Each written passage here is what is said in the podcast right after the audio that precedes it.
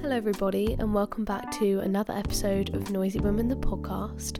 I recorded the introduction to this episode straight after I recorded the episode with Dani, but so much has happened this week and I want the podcast to be a space where everyone can escape social media and escape the news and kind of just get away from some of the horrific facts and figures that are flying around, which I think are making everybody feel very overwhelmed at the moment. I do really hope that everybody is holding out okay and is looking after themselves. And I'm personally feeling a little bit just down and a little bit overwhelmed. If anyone needs to chat, feel free to drop me a line. My D Ms are always open to have a chat. Just take it easy, and I'm also trying to live by my own advice.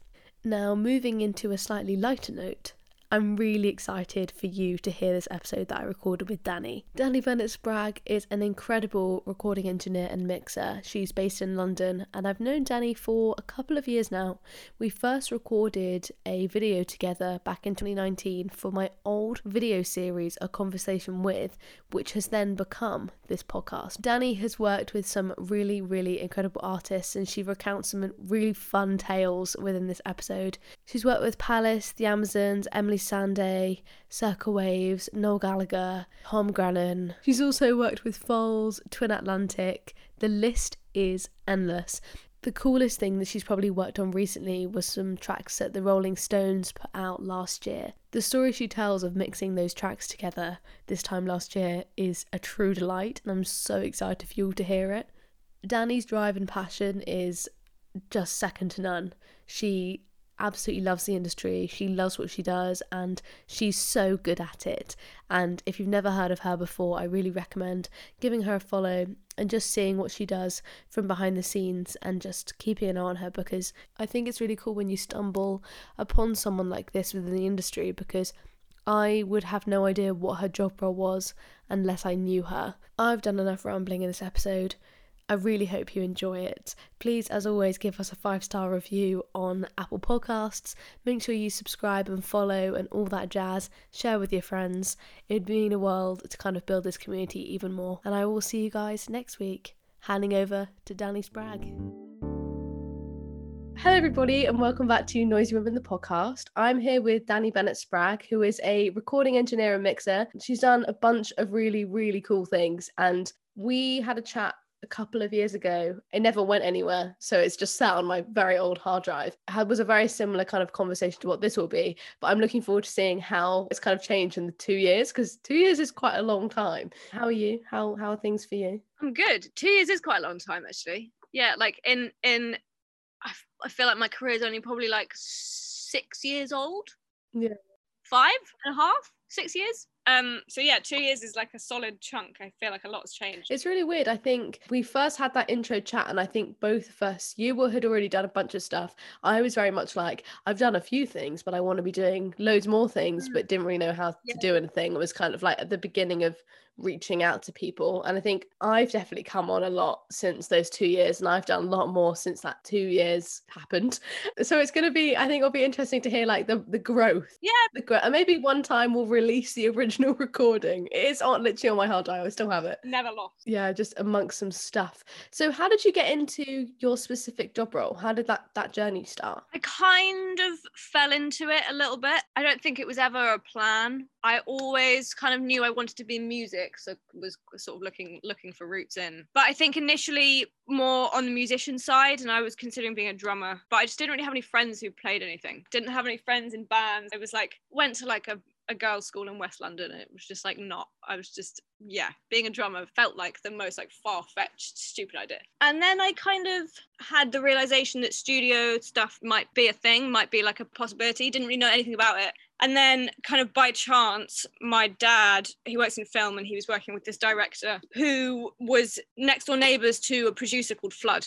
And my dad was like talking about the fact that I maybe wanted to get into music. And this guy was like, oh, she she should she should just send Flood a, a, an email, just like asking for some advice or whatever. So he he passed on Flood's email address. And I sent him a message, just kind of, I can't remember what I said, but it was probably just something really rubbish al- al- along the lines of like, can I have some work experience? You should definitely try and dig out that email. I think that would be priceless now. I, I'm sure it's, I'm actually sure it's pretty easy to find, but it's probably really lame and like really formal and like, dear Flood. And his, his like, I mean, it's always weird addressing someone who has like a pseudonym, yeah. Like, dear Mister Ellis, but his name is Flood. Yeah, yeah, it was, it was probably a terrible email. I don't think I want to read it again.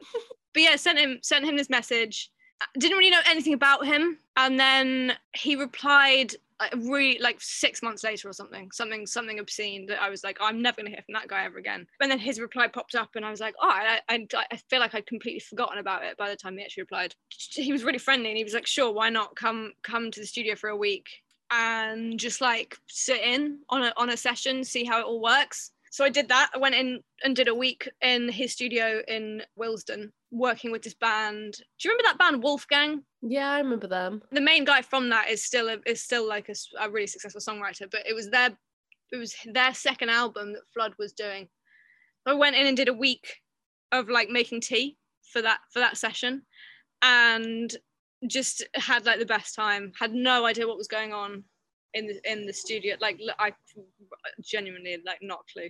So yeah, just like made tea, kind of like met all the other engineers, and then gradually like went back to that studio every every now and again for like a a week more of work experience with like another producer or another session. Like a bunch of time passed, and I faffed around doing some other stuff.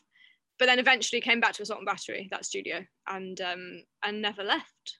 Kind of got like a got a full-time assistant job. So yeah, I feel like it wasn't really until the first week in the studio, e- even even maybe after that, that that I was like, this is what I want to do. It was sort of kind of a happy accident, the fact just the, the fact that I got Flood's contact. Yeah, yeah, completely. Because that could have it could have gone the complete other way, and you just could never have heard from him again. And who knows where where I would be? On like genuinely not a clue.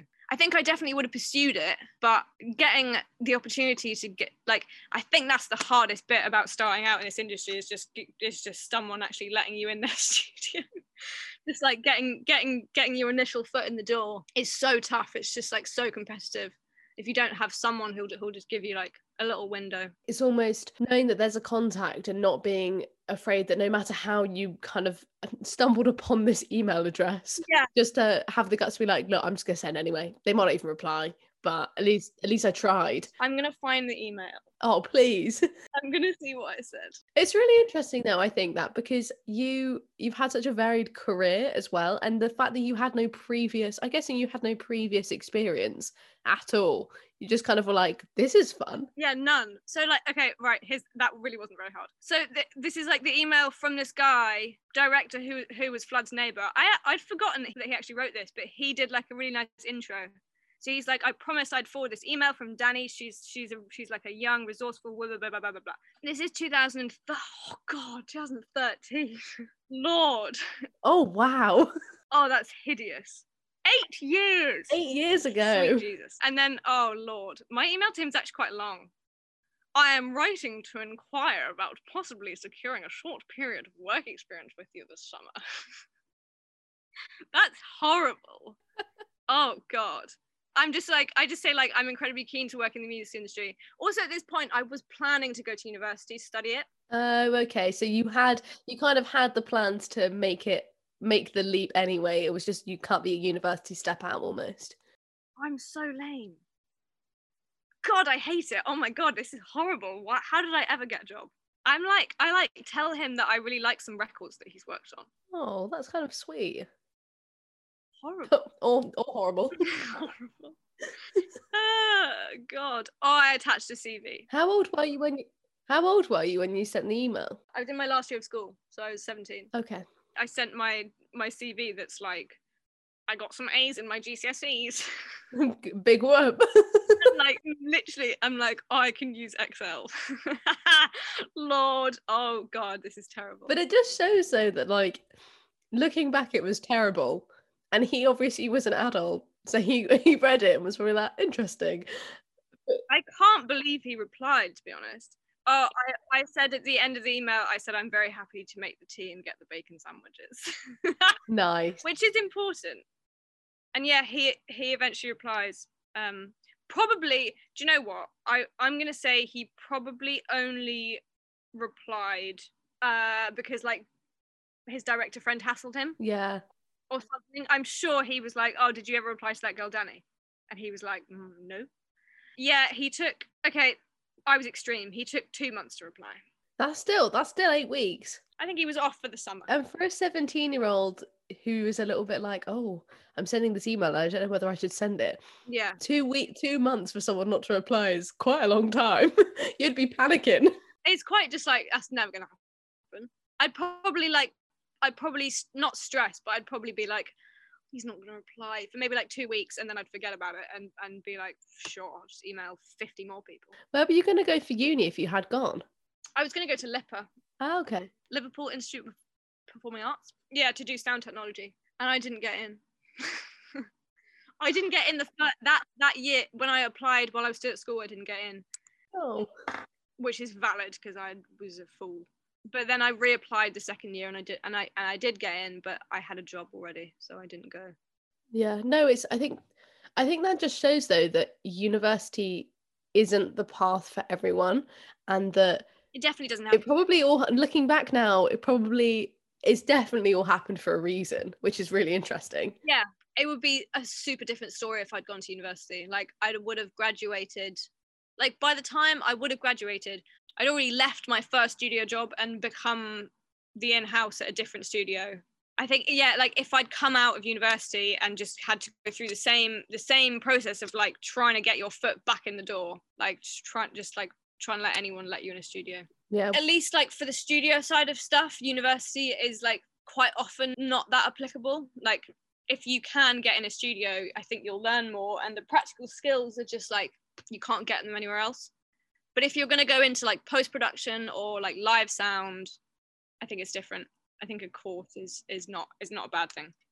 Because especially like if you if you end up going to university, yeah, completely. Like especially on a course like LIPA, I remember people talking about like the the main thing about it was like working with everyone else on the different courses. Like if you wanted to go into theatre sound, then you'd like you know you'd you'd work with everyone on the theatre course and get loads of experience doing that. Like it, but to actually like get an assistant job in a studio, you can't do that while you're at uni. So yeah, completely. You you ended up having way more experience by learning from complete kind of scratch from people who were really well respected in the industry, yeah. And have ended up in a better position than a lot of people would have done who came to uni, because you didn't have to do that start from scratch as soon as you graduate. And I think that's the that's the I've spoken to so many people about this. I think that's the full like the issue that most people come into when they go to uni is they don't build any external like contacts or or clients or anything whilst they're studying, and their whole life is in their uni bubble. And then when they leave, they're like,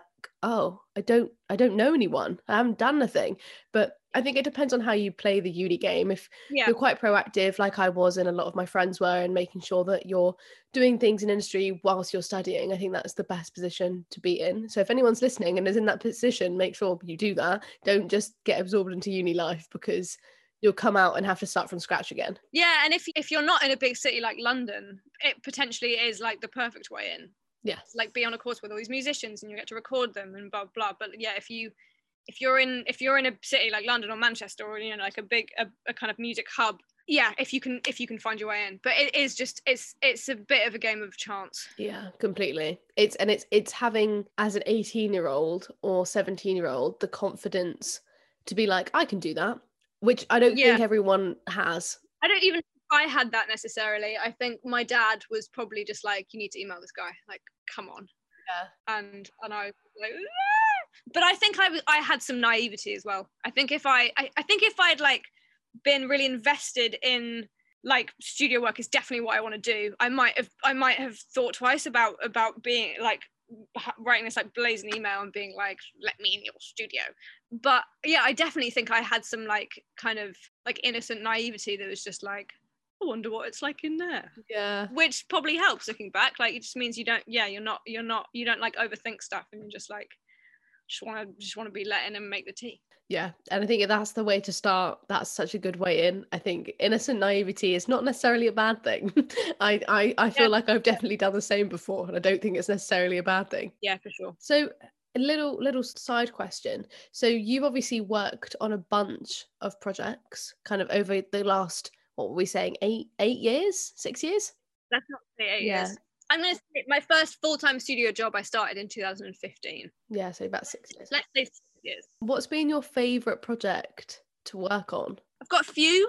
I'm going to say, yeah, I've got a few for like a couple of different reasons. And also quite often it's like the most recent thing you've you've done, because it's like... Yeah, completely. It's like a fresh memory.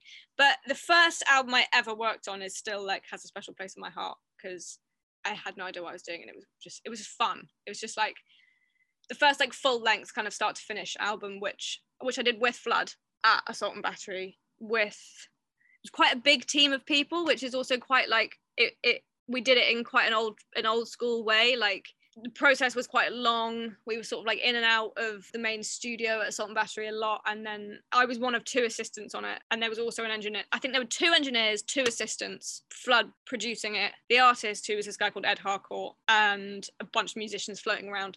But it's like that that record never got it, it hasn't been heard nearly as much as it sh- as it should have been. It's still like I still listen to it now and I'm like, it sounds ridiculous. And I think I was so young that I wasn't I was paying attention to, I, I think it's about kind of the first three years of my studio life that I was like more focused on the broad sort of like, this is how studio life works, like learning learning the technical stuff, or like try, trying to get my head around the technical stuff, rather than sort of picking up like tips and tricks from people. And that, I like, even I listen to that record now and I'm like, I have no idea what Flood did to that. did to that like sense or whatever. I'm like, and I and I wish I did. Like I, I I'm like, I was in the room, like why don't I know this? And it's really frustrating, but it's also like a really, it's still really fun to listen to, because I I'm like, oh yeah, I like, you know, I remember when that was yeah. when that like I remember when this little bit was added like right at the end of the session, and it like changed the whole song. So that yeah that that record, partly because I think it's a, I think it's a really really great album, but it, it was my first my first sort of start to finish project. And then more recently, Milena Zavala's second album uh, that I worked on last year? No. Oh my God, the year before. Time is flying way too fast. Well, yeah, in two thousand nineteen we did that at a studio called Urchin uh, in London Fields, and I engineered it. She she self-produced, and she's she's just the best. She's just so good. She's such a good songwriter. She's such a good producer, and she has like, I've never, I've never been around an artist who is so confident in their own ideas. And, but she's like, yeah, like, I don't really understand how she has this, how, how like, she's, she's a couple years older than me. She's like twenty-six, twenty-seven, but she has this like wisdom of a, of a much like older sort of like secure in her, in her artist personas. But she's, yeah, she's, I, it, she was just really fun to watch work. Like it was a really collaborative project. I think for most of it, It was me, it was just me and her and her drummer, this guy called Joe Taylor, who's super great, such a good drummer. And it was, we're all, we're all like, we're, we're all in our twenties. And particularly on, on the first couple of weeks, it was like these three kids had been like let loose. And it was like, we'd just been like given studio keys and just like, have fun. um, it was just, it was just really fun. We had like a couple of Super eight cameras that we were like documenting it on. It just felt really, it didn't feel like work. It was just really, that's the best kind of job. Yeah, didn't feel like work. And now and and I listen to that record now, and it it I didn't mix it, a guy called Gareth Jones mixed it, but it, it sounds really great. It sounds really fun. Like you can hear the fun that we had. It's just like it, yeah, it's just it's it's a nice record. I think that I think that records that that as the listener you can hear like the perhaps the joy that's gone into making it, that just makes it even more special. And I think yeah. if you can listen back and be like, we had so much fun making this, and as a listener, you can tell. I think it translates. I think yeah, that's even worse. That's even better. So yeah, that she, yeah, she, she's, she's, she's one of my favorite songwriters. But that's that's that's out of the last year and a half or so um, of stuff that's come out that I've worked on. That's probably up there. Yeah. Solid, solid top two. What does a day to day in your life look like for someone who has no idea what you do? Yeah. What does a day to day look like? It changes quite a lot. Changes if if whether you're recording or mixing or whatever. But for the last year, it hasn't changed very much because you can't see anyone.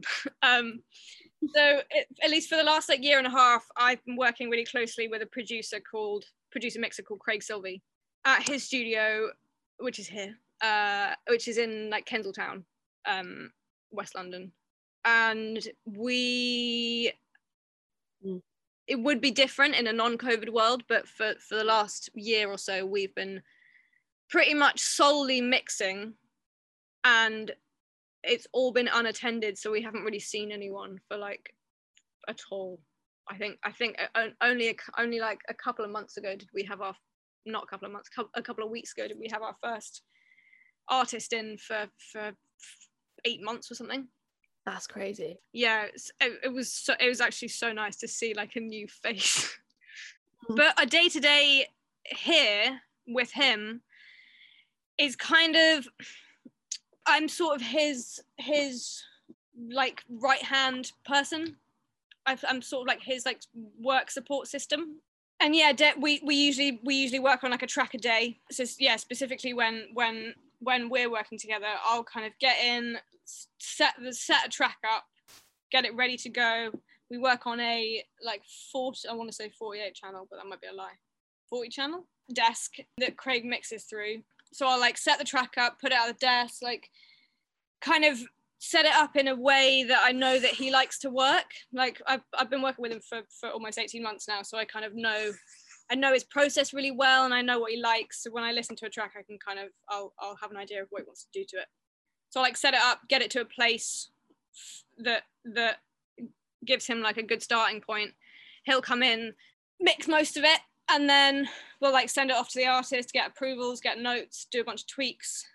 And then I finish off the process and like, I print stems, this thing, this thing called stems, which is like essentially taking it back off all the analog gear, putting it back into the computer so that everything is like printed and saved, so it all sounds the same.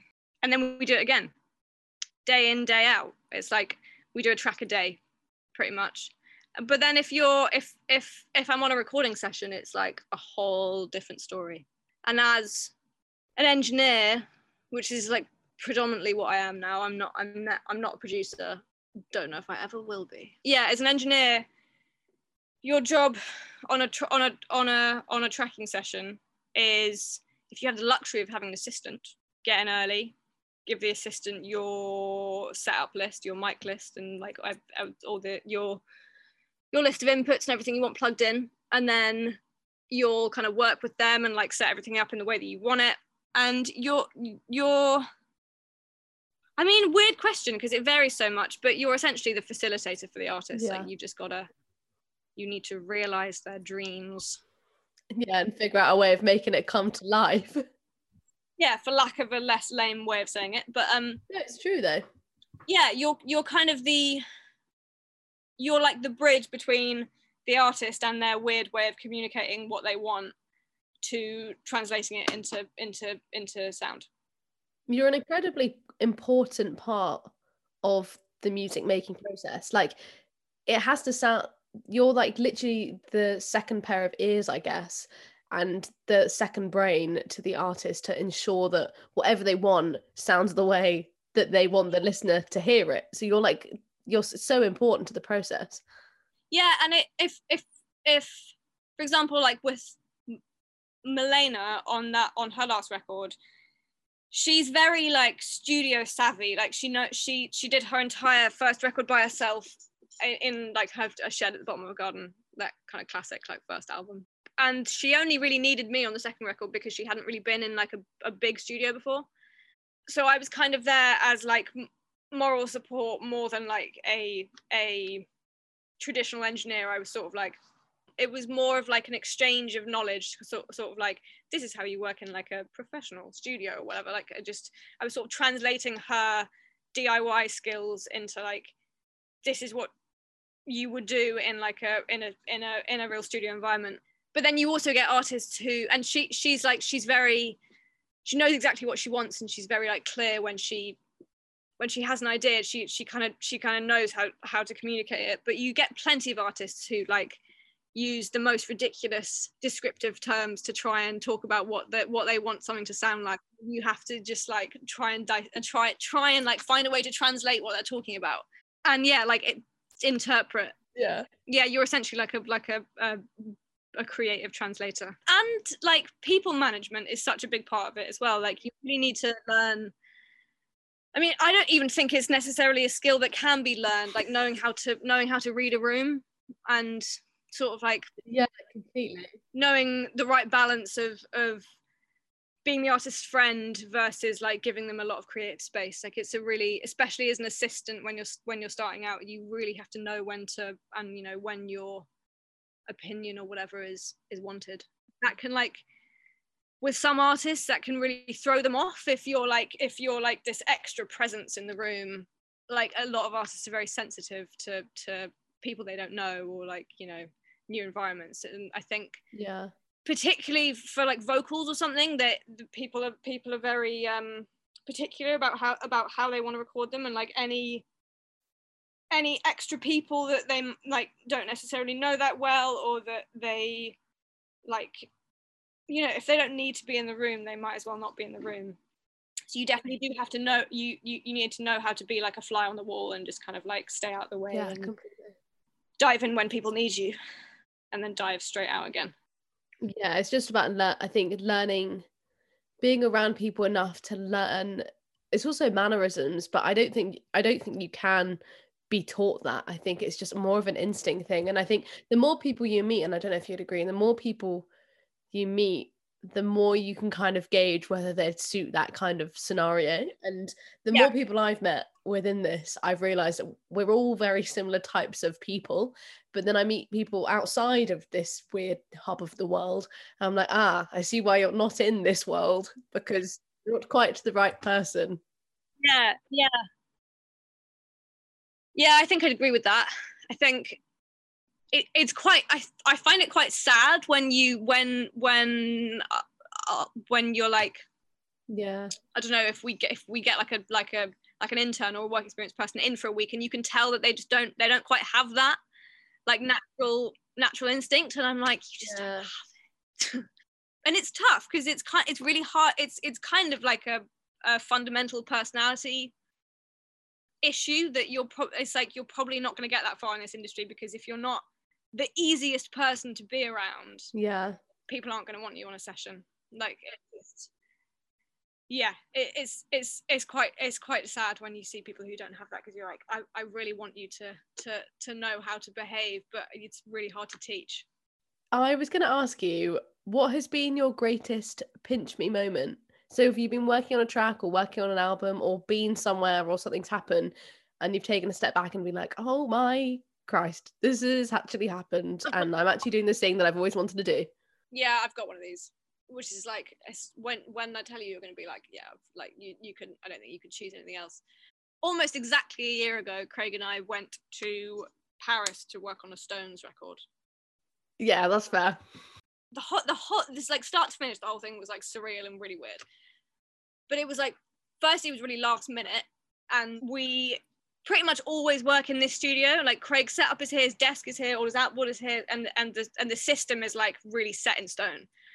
And he got asked to do the Stones thing, and they were like, "But you need to come to Paris." And Craig was like, "Why?"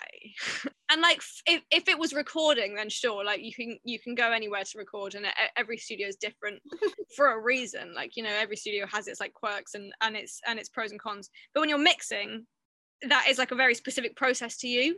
Yeah. So to mix in a different studio, you have to like learn a different room and kind of like take all you. I mean, you don't have to, but when you're when you're someone like Craig, he's like, he's he's been a mixer for like thirty-five years. You you want to take all your own equipment. So we were like, Paris, like what faff? Like kind of like, that's fun, but also like, for God's sake. And we only found out like a couple of days before we were supposed to be there. I think it was like f- maybe four days before, they were like, we need you in Paris on Monday. And we were like, what? We were like in the middle of mixing another record, and and had to like weasel our way out of it. Because we were like, we can't not not go and do the stuff. Yeah, you can't not you can't not be involved in that. That's incredible. Yeah, so so it was all really last minute, and and a big faff. We had to like pack up pack up like half of this studio and put it in a van, and this, someone drove it to Paris for us. Uh, well, we got on a nice Eurostar, nice. and then uh, and uh, it was like four five days. No. Four days, four days. That was it, four days as well. We were just like, we were packing up the whole studio for like, to mix like three tracks. And yes, yeah, so it was like really last minute. We didn't really have time to sort of get our head rounds the our, our heads around the fact that we were going to Paris to work on a Stones record, and it was old Stones. It was classic Stones, so it wasn't like it wasn't like you know, seven, no offense to them, but it wasn't like seventy-seven-year-old yeah. Mick trying to sing.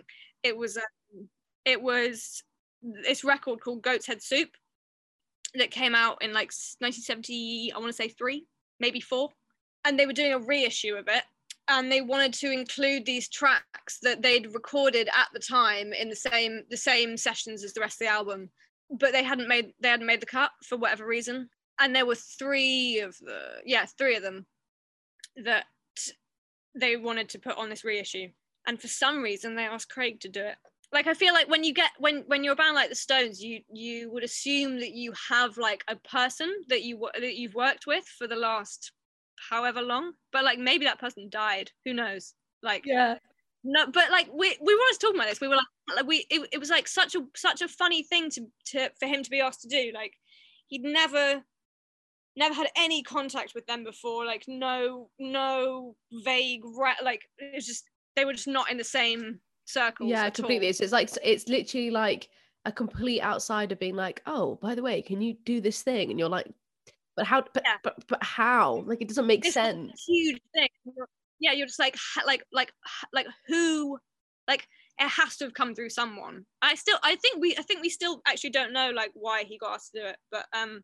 But yes, yeah, so we did like four days, four days in Paris, mixing these Stones tracks in like this really funny studio, which was like a time capsule of the nineties. Like ha- just really has not been updated for like twenty-five years in kind of a cool way, kind of like someone needs to, someone needs to fix this studio. Yeah. But it's like full, it was full of like state of the art sort of like nineties digital technology that now is like so obsolete. Now that like, the classic analog stuff is massively back in fashion. Is like is is probably like the most sought after pieces of gear that you can have. And this studio like had none of that. It just had like loads of like digital tape machines, digital effects that that were like all the rage in the early nineties. And now everyone's yeah. like, those are terrible. We had this one moment. I think like day maybe day three, after he'd sort of like warmed warmed to us a little bit, and. He like came in every day at like four or five to listen and and give notes and stuff. And this one of the day, can't remember what song it was, but one of the days he came in, and he was like standing in the front of the desk listening to it, and did like a did like a kind of Mick dance. He's literally like a caricature of himself. It was so funny. So yeah, Craig and I would just sit in the back of the room like, this is really weird. Like this is just really weird. Yeah, that that was a good pinch moment. That might be the best one so far. Thank yeah, you. Of the season, I think you, I think you, I think you've taken it. I don't think anything can really beat that. Yeah, I don't think I'm gonna ever beat that. I think if someone asked me that question fifty years time, it's gonna be the same answer. I peaked when I was like twenty-three. No, definitely not. Definitely not. No, there's loads of stuff to come. I think if if you're doing that at twenty-three, it'll be fine. Yeah. We'll see. We'll see. Normally, I get everyone to shout out some women who are doing amazing things. So do you have anyone who is female who you want to want to shout about? I've already talked about her loads, but would always say Milena. She's I've, yeah I've already given you like the backstory on her, but she's she is just great. She she deserves a lot a lot more recognition than she's got. Would shout out Phoebe. I feel like, have you done an episode with her? I haven't done. I'm gonna leave her for season three. So Phoebe, if you're listening to this, listening to this, you're coming. I'm gonna ask you soon. She, everyone always shouts her out though, because everyone knows her, and she's just she is the best. She's just so good. For anyone who doesn't know, Phoebe Fox is a very talented music photographer. If for some reason, if you if you don't if you don't know who she is, you should you should have a look. I feel like everyone will. Yeah. like a you don't know. There might be some random person who listens to this and has no idea. She just pops up everywhere though. She's like. Yeah, she, and and she's just gone from like strength strength to strength in the last few years. Um, yeah, completely. She's so young. She's like twenty-two, twenty-three. Yeah, I think she's a year older than me, so I think she's twenty-two turning twenty-three, so she must be twenty-three turning twenty-four, I think. Don't quote me on that. Yeah, she, she's just great. Like she she she she works really hard. She's just really really good at her job. She's so good at it. Uh, so yeah, Phoebes, Milena. Within my specific industry, it's hard to shout out like one specific person, because I sadly I think I actually don't know that many of them, like really personally, but there is now like a quite like expansive community of female engineers and and mixers, producers, assistants, whatever, and we like we communicate through this like email thread and through like all these sort of like women in music events, but but it's it has developed like a lot over the last year, so just we haven't we haven't been able to hang out in person. Just yes, I feel I feel biased if I'm if if I shout out just like one of these people, but um, but yeah, just all all the all the other female engineers and assistants who are who are kind of coming up through the ranks um at the moment. Yeah, completely. I was gonna I was gonna definitely touch on with you in this episode how production and like this whole industry is so incredibly male dominated, so it's really nice to hear you say that there has been a shift in the last year, because from the stats, and I'll link some articles in the description, it is one of the industries within music that is really badly misrepresented. Yeah, but it it does feel like it's changing pretty rapidly, rapidly. And that's really good. Yeah, it is. Even even since I started out in the last in the last six years, I feel like it's changed like beyond beyond recognition almost. Like I, I think I was really lucky in the early days that I, from the minute I walked in the door at Flood Studio, he introduced me to this producer called Catherine Marks, who is based at the same studio, and she's like ten, fifteen years older than me, so she's been in the industry for, for, for a significantly longer amount of time. But she did also start quite, she had a quite quite a late start. I don't think she really got into it till she was like twenty, twenty-seven, twenty-eight. And she, at least in her generation, there is literally like, you can count them on one hand, like the female, like known producer mixers. There's so there's so few of them, but she has kind of always been in in my like foreground. She's always been around. Like I've I've always known I've always known about her. I've always known what like what she's working on.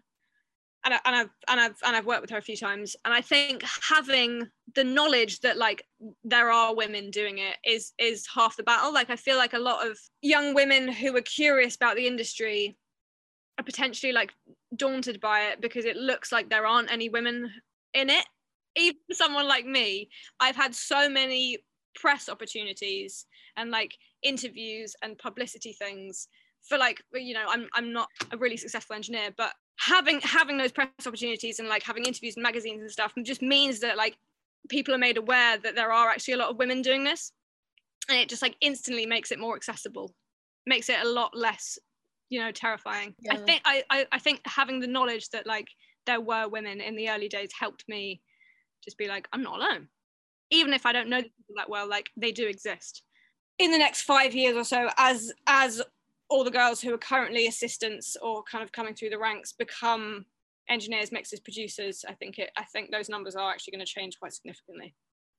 Yeah, I, I, I completely agree as well. I think the more I read and the more Instagram accounts I see and the more posts I read and the more information I surround myself with, the more it's becoming obvious that the industry is obviously still really male dominated, but there's more n- noise being made yeah. by women and non-binary people. Yeah, exactly. So that it kind of, the industry feels like it, it is shifting because that noise is being made, and there are so many people celebrating the wonderful talent that isn't male, even though men are also obviously great at their jobs. But of, but just by shouting about everyone that isn't male means that there's more opportunity for those people to continue to grow and get bigger and eventually be in huge roles where they can offer the opportunity to more people. So it's just like that initial starting point that needs to change so that the whole thing can kind of spiral and shift. You've just totally consolidated what I said into like a into like a an understandable. Like, yeah, like women in women in engineering and production have always existed. Like they've always been around, but you just didn't hear about them. They weren't shouted about until five years ago, at at you know at best. Like, yeah, historically they've always been there, but now everyone knows about them. Yeah, completely. Probably even more so. Like I, I feel like it is a little bit unbalanced now, like the amount of press that female engineers get versus male. But I think you know it's it's it kind of has to be that way until the until it levels out. Yeah, I fully agree. And I think until until there's that shift that does become balanced, I think then it will continue just to go steadily. But I think there needs to be a louder movement of of women and non-binary so that then there is that push for the men too. Does that make sense? Yeah, I, I, I think that, yeah, I think that is true though. But then when I when I get asked to do like an interview in in you know Sound on Sound or Music Week or like some some, some like engineering thing, I'm kind of it, it is a bit of a double-edged sword. Like I do feel like I get asked to do it because I'm a woman and not because like I'm good at my job. Uh, and I don't I'm not saying like I think I'm rubbish, but it is it is hard it is like hard to separate the two things and and and be like fully okay with the fact that I am potentially only getting asked to do these things because I'm a woman. Like if I was a man and, and had achieved exactly the same amount, like there's no chance that I'd be I'd, I'd be getting asked to all these interviews. Yeah, that's really interesting. But I think it is important to take them. I think it is important to to be to to as a woman being asked to do them. It, it's like sure I will do them because yeah, women need to be publicized. Yeah. Thank you so much for coming on the podcast. My pleasure. Thanks for having me. Thank you so much for coming on the podcast. It's been lovely to chat about everything. I feel like we've had a really good and in-depth chat about so many avenues of the industry, but also like what you've kind of achieved. And you're really young, and I'm really excited because I'm like, wow, if, if the Rolling Stones thing happened under the age of thirty, what the hell is going to happen after that? I can't get the Beatles. That won't happen. I'm trying to think who I'm. I'm gonna say I'd I'd take an Arctic Monkeys record. Yeah, hundred percent. Not gonna say it's likely, but you know, we can we can. I'll, that's you know, set the goal high. I'm not really a big believer in affirmations and like saying all these positive things. I, it's not really a world that I fall into. Yeah. But I have heard if you put the things that you want really ideally and you say them out loud, it makes your brain think that it is possible. So you saying that means that potentially it could happen. And if it does, I'll come back to the podcast and I'll be like, look, she said it here first. Yeah, yeah, we shall see. See you in, see you in ten years. I really hope you enjoyed that episode. You can find me over on Instagram at Emily Marcofecchio. I'm not going to try and spell it. I'm just going to leave it in the show notes. That's probably my most asked question is, how do you say my surname? If you're looking for the rest of the season, they're either viewable where you're listening to this, or if you go onto my website, which is www.emiliana.net forward slash noisy women's one or noisy women's two, you'll find season one and two listed there. On those sites has the links to all of the guests I've had on so far, a bit of a blurb about what the podcast is about, and all other good stuff. I hope you come back for the next episode, and it was lovely to have you here.